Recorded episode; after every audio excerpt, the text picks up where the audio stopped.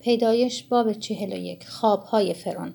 پس از سپری شدن دو سال فرعون در خوابی دید که بر لب رود نیل ایستاده است. و اینک هفت گاو زیبا و فربه از رود بیرون آمدند و در نیزارها به چرا مشغول شدند. سپس هفت گاو دیگر که زش و لاغر بودند از نیل بیرون آمدند و کنار گاوهای پیشین بر لب رودخانه ایستادند. و آن گاوهای زشت و لاغر گاوهای زیبا و فربه را خوردند آنگاه فرعون بیدار شد و دوباره به خواب رفت و بار دیگر در خواب دید که هفت خوشه گندم سالم و خوب بر ساقه می روید. سپس هفت خوشه دیگر روید که لاغر و از باد شرقی خشکیده بود و آن هفت خوشه لاغر هفت خوشه سالم و پر را بلعیدند آنگاه فرعون بیدار شد و دریافت که خواب دیده است بامدادان فرعون آشفت خاطر بود. پس فرستاد و همه جادوگران و حکیمان مصر را فرا خواند و خوابهای خود را به دیشان باز گفت. ولی کسی نبود که بتواند آنها را برای فرعون تعبیر کند. آنگاه رئیس ساقیان به فرعون گفت امروز خطایای خود را به یاد آوردم. زمانی فرعون بر خدمتگزاران خیش خشم گرفت و مرا و رئیس نانبایان را در زندان امیر قرابلان در حبس گذاشت. ما هر دو در یک شب خوابی دیدیم و خواب هر یک از ما تعبیری از آن خود داشت. جوانی ابرانی در آنجا با ما بود که خدمتگزار امیر قرابلان بود. ما خوابهای خود را به او باز گفتیم و او آنها را برایمان تعبیر کرد و به هر یک تعبیری مطابق خوابش داد. و درست همان گونه که او برای ما تعبیر کرد روی داد. من را به منصبم بازگردانیدند و آن مرد دیگر به دار آویخته شد. آنگاه فرعون فرستاده یوسف را فراخواند. پس او را زود از سیاه چال بیرون آوردند یوسف پس از تراشیدن صورت و عوض کردن جامش به پیشگاه فرعون آمد. فرعون به یوسف گفت من خوابی دیدم و کسی نیست که بتواند آن را تعبیر کند. ولی درباره تو شنیدم که چون خوابی را بشنوی می توانی آن را تعبیر کنی. یوسف به فرعون پاسخ داد از من نیست. ولی خدا فرعون را پاسخی نیکو خواهد داد.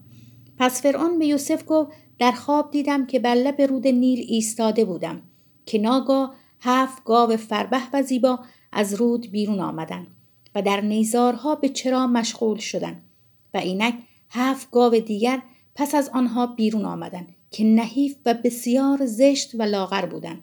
من در تمامی سرزمین مصر گاوهایی بدان زشتی ندیده بودم. و آن گاوهای لاغر و زشت هفت گاو فربه پیشین را خوردند. اما حتی پس از خوردن آنها هیچ معلوم نبود که آنها را خوردند زیرا همچنان مانند اول زشت بودند. آنگاه بیدار شدم و باز خوابی دیدم که اینک هفت خوشه گندم پر و خوب بر ساقه می روید. پس از آنها هفت خوشه دیگر روید که پژمرده و لاغر و از باد شرقی خشکیده بود. و آن خوشه های لاغر هفت خوشه خوب را بلعیدن من این را به جادوگران گفتم ولی کسی نبود که بتواند برای من توضیح دهد. یوسف به فرعون گفت هر دو خواب فرعون یکیست. خدا آنچه را که قصد انجامش دارد به فرعون گفته است. هفت گاو خوب هفت سال است و هفت خوشه خوب هفت سال. هر دو خواب یکی است. هفت گاو لاغر و زش که پس از آنها بیرون آمدند و نیز هفت خوشه خالی که از باد شرقی خشکیده بود هفت سال خشک سالی است. چنانکه به فرعون گفتم خدا آنچه را که قصد انجام آن دارد به فرعون نمایانده است. اینک هفت سال فراوانی بسیار در سرتاسر سر سرزمین مصر می آید ولی پس از آن هفت سال قحطی پدید خواهد آمد و همه فراوانی در سرزمین مصر فراموش خواهد شد و قحطی این سرزمین را تباه خواهد کرد و فراوانی در آن معلوم نخواهد بود به سبب قحطی که پس از آن خواهد آمد. زیرا که بسیار سخت خواهد بود و تکرار خواب فرعون بدین معناست که این امر از جانب خدا تعیین شده و خدا آن را به زودی به انجام خواهد رسانید. پس اکنون فرعون باید مردی بسیر و حکیم بیابد و او را بر سرزمین مصر بگمارد. نیز فرعون باید ناظران بر زمین بگمارد که در طول هفت سال فراوانی یک پنجم محصول مصر را بگیرند و همه آزوقه این سالهای نیکو را که خواهد آمد گرد آورند. و قله را زیر دست فرعون ذخیره کنند و خوراک در شهرها نگاه دارند. این آزوقه باید برای مملکت به جهت هفت سال خشکسالی که در سرزمین مصر خواهد آمد ذخیره شود تا مملکت در اثر خشکسالی تباه نگردد. فرعون به همه خدمتگزارانش این سخن را پسندیدند. پس فرعون به خدمتگزارانش گفت آیا کسی را مانند این مرد توانی یافت؟ مردی که روح خدا در او باشد. آنگاه فرعون به یوسف گفت چون خدا همه اینها را بر تو آشکار کرده است پس هیچکس همچون تو صاحب بصیرت و حکمت نیست. تو را بر خانه خود می گمارم و تمامی مردم من به فرمان تو گردن خواهند نهاد. تنها بر تخت سلطنت از تو بالاتر خواهم بود. یوسف در جایگاه رفیع حکومت مصر. پس فرعون به یوسف گفت بنگر که تو را بر تمامی سرزمین مصر گماشتم. آنگاه فرعون انگشتری خیش را از دست بیرون کرد و آن را بر دست یوسف گذاشت و او را به ردای کتان فاخر آراست و توقی زرین بر گردنش نهاد و او را بر عرابه دوم خود سوار کرد و پیش رویش ندا می کردند زانو زنید. این گونه فرعون یوسف را بر تمامی سرزمین مصر برگماش به علاوه فرعون به یوسف گفت من فرعون هستم ولی بدون اجازه تو هیچکس در سراسر سرزمین مصر حق ندارد حتی دست یا پای خود را دراز کند. و فرعون یوسف را سفنات فعنیه نامید و اسنات دختر فوتیفارع کاهن اون را به او به زنی داد و یوسف با اقتدار بر سرزمین مصر بیرون رفت. یوسف سی ساله بود که به خدمت فرعون پادشاه مصر درآمد.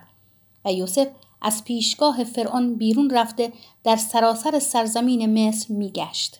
در هفت سال فراوانی زمین محصول بسیار داد. یوسف همه آزوقه را که در آن هفت سال فراوانی در مصر فراهم آمده بود گرد آورد و در شهرها ذخیره نمود. او آزوقه فراهم آمده از مزرعه های اطراف هر شهر را در همان شهر گذاشت. یوسف قله بسیار زیاد همچون ریگ دریا ذخیره کرد تا آنجا که از حساب کردن آنها دست بداشت زیرا از حساب افسون بود. پیش از آنکه سالهای خشکسالی فرارسد دو پسر برای یوسف زاده شد. اسنات دختر فوتیفارع کاهن اون آنها را برای او بزاد. یوسف نخستزاده اش را منسی نامید زیرا گفت خدا تمامی مشقت من و همه خانه پدرم را از یاد من برده است. او پسر دومش را افرایم نامید زیرا گفت خدا مرا در سرزمین مزلتم باربر ساخته است و هفت سال فراوانی که در سرزمین مصر بود به پایان رسید و همان گونه که یوسف گفته بود هفت سال خشکسالی آمدن آغاز کرد. همه سرزمین ها را قحطی فرا گرفت ولی در سراسر سرزمین مصر خوراک بود. و چون تمامی سرزمین مصر به گرسنگی گرفتار شدن مردم برای خوراک نزد فرعون فریاد برآوردند. آنگاه فرعون به تمامی مصریان گفت نزد یوسف بروید و آنچه به شما می‌گوید بکنید. پس آنگاه که قحطی همه مملکت را فرا گرفته بود یوسف انبارها را گشود قله را به مصریان میفروخت. زیرا قحطی در سرزمین مصر بسیار سخت بود. به علاوه تمامی مردمان روی زمین برای خرید قله نزد یوسف به مصر آمدند. زیرا قحطی بر تمامی زمین بسیار سخت بود.